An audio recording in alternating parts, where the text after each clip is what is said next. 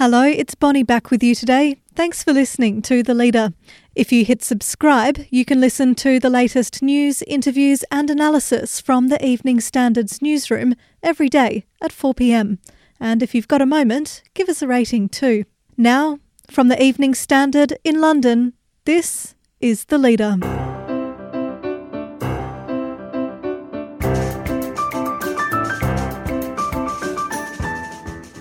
Hi, I'm Bonnie Christian. Why Republicans are distancing themselves from Donald Trump. Representative Adam Kinzinger, who's a Republican from Illinois, and he tweeted that the president's claims of fraud were actually getting insane. Evening Standard assistant editor Michael Howie says the president's baseless claims of a corrupt vote are proving a step too far for some.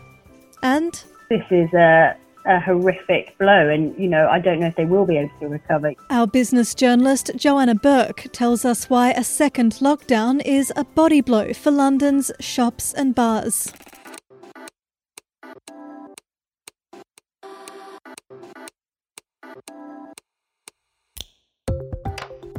Taken from the Evening Standard's editorial column, this is The Leader. In a moment, with the US election on a knife edge, Donald Trump goes in harder on his allegations of a corrupt vote.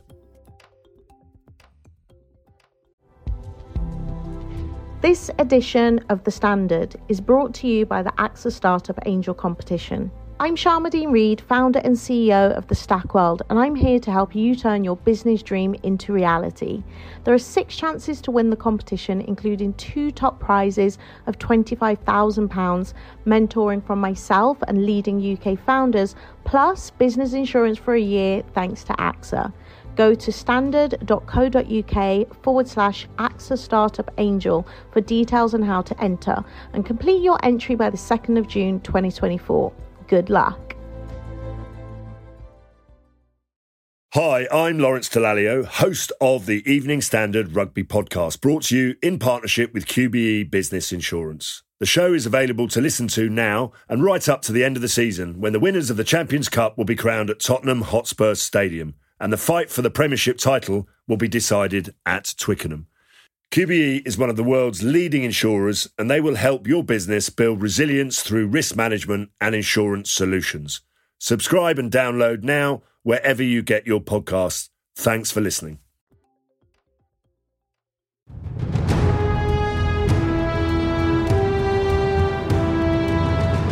If you count the legal votes, I easily win. If you count the illegal votes, they can try to steal the election from us. Donald Trump doubles down on baseless claims the US election has been stolen from him. The president is known to be loose with the truth. His fiery statement at the White House podium on Thursday evening appeared to cross a line.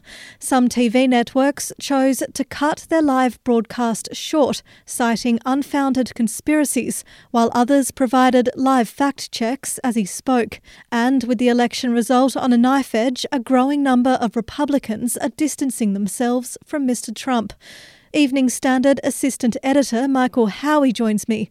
Michael, what are some of the reactions to the president's claims from within his own party? We've seen quite a flurry of criticism from Republicans, actually. I think to a degree that we haven't really seen before under Trump's presidency. Uh, we had a number of figures coming out in pretty strong terms, some of whom you probably wouldn't have heard of, but others others you will, more prominent voices. We got, for example, Representative Adam Kinzinger, who's a Republican uh, from Illinois, and he tweeted that uh, the president's claims of, of fraud were actually getting getting insane. Was the quote?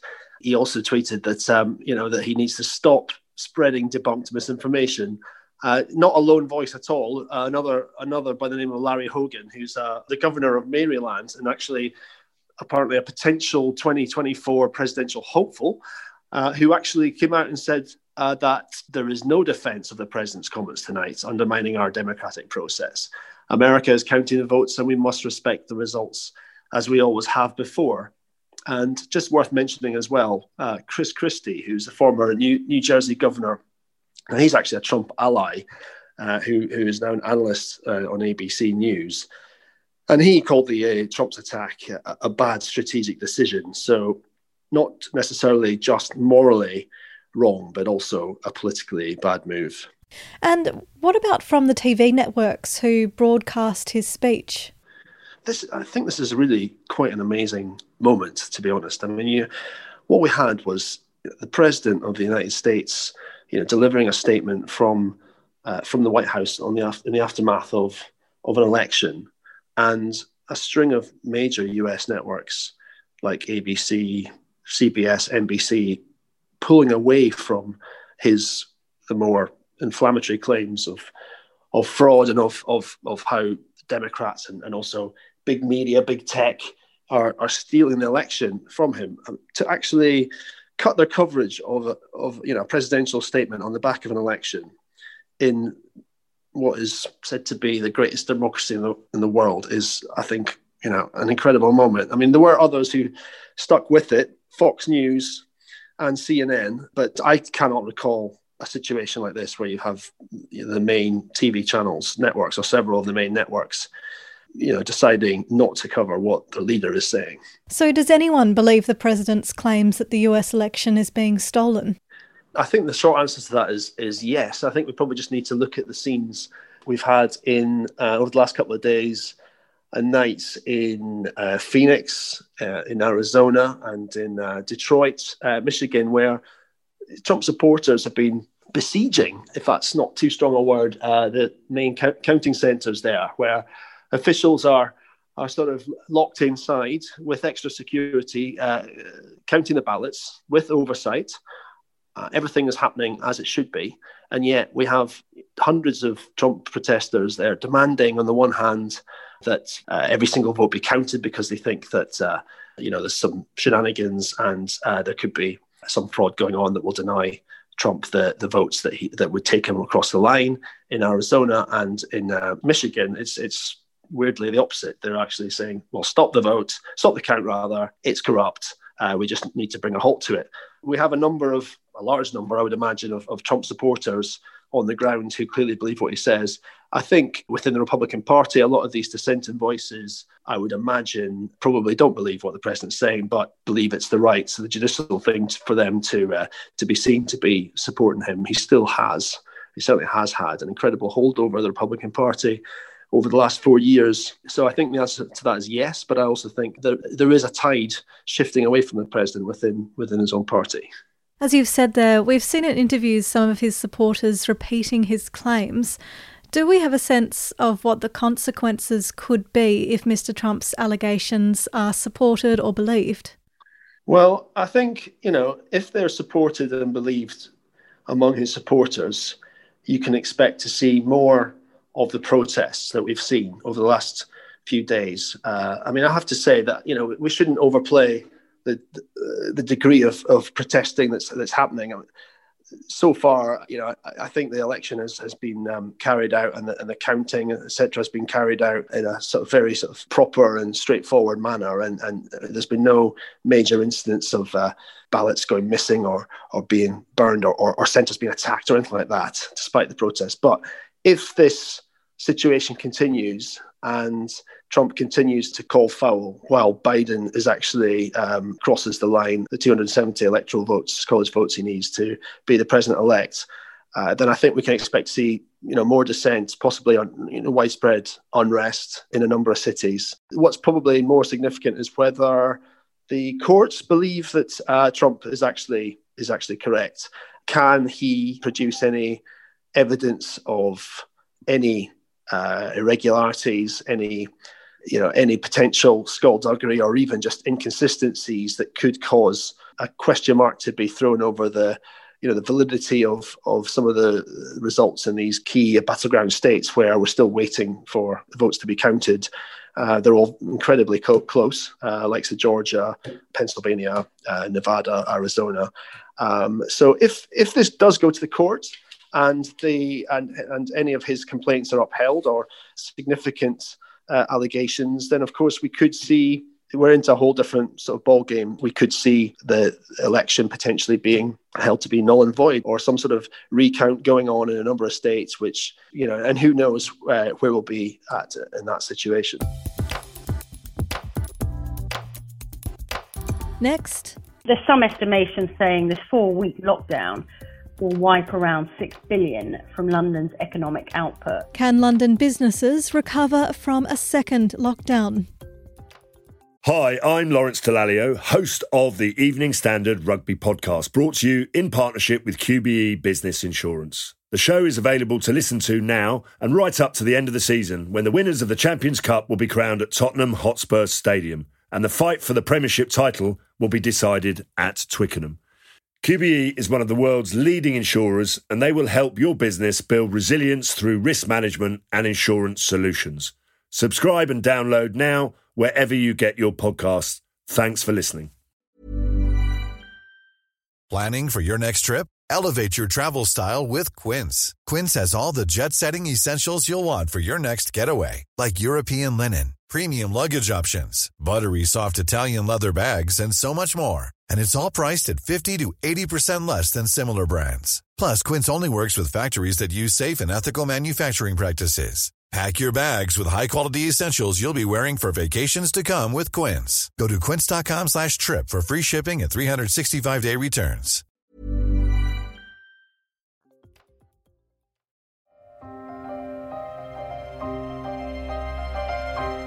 Former Prime Minister Theresa May rounded an attack on her successor Boris Johnson this week for instigating a second lockdown with figures chosen to support the policy rather than policy being based on the figures. The PM reacted at the time by walking out of the chamber. But as competing data on the pandemic emerges, our editorial column says perhaps he should have stayed to listen. The pandemic and our battle against it has become mired in conflicting data and projections and graphs, with every side handpicking what suits their argument. And with the public becoming ever more confused with the net result, there is a very real chance many will not comply. There have been so many chaotic U turns, empty promises, and missed opportunities that faith in this government in having any real ability for serious strategy and effective communication has dropped dramatically.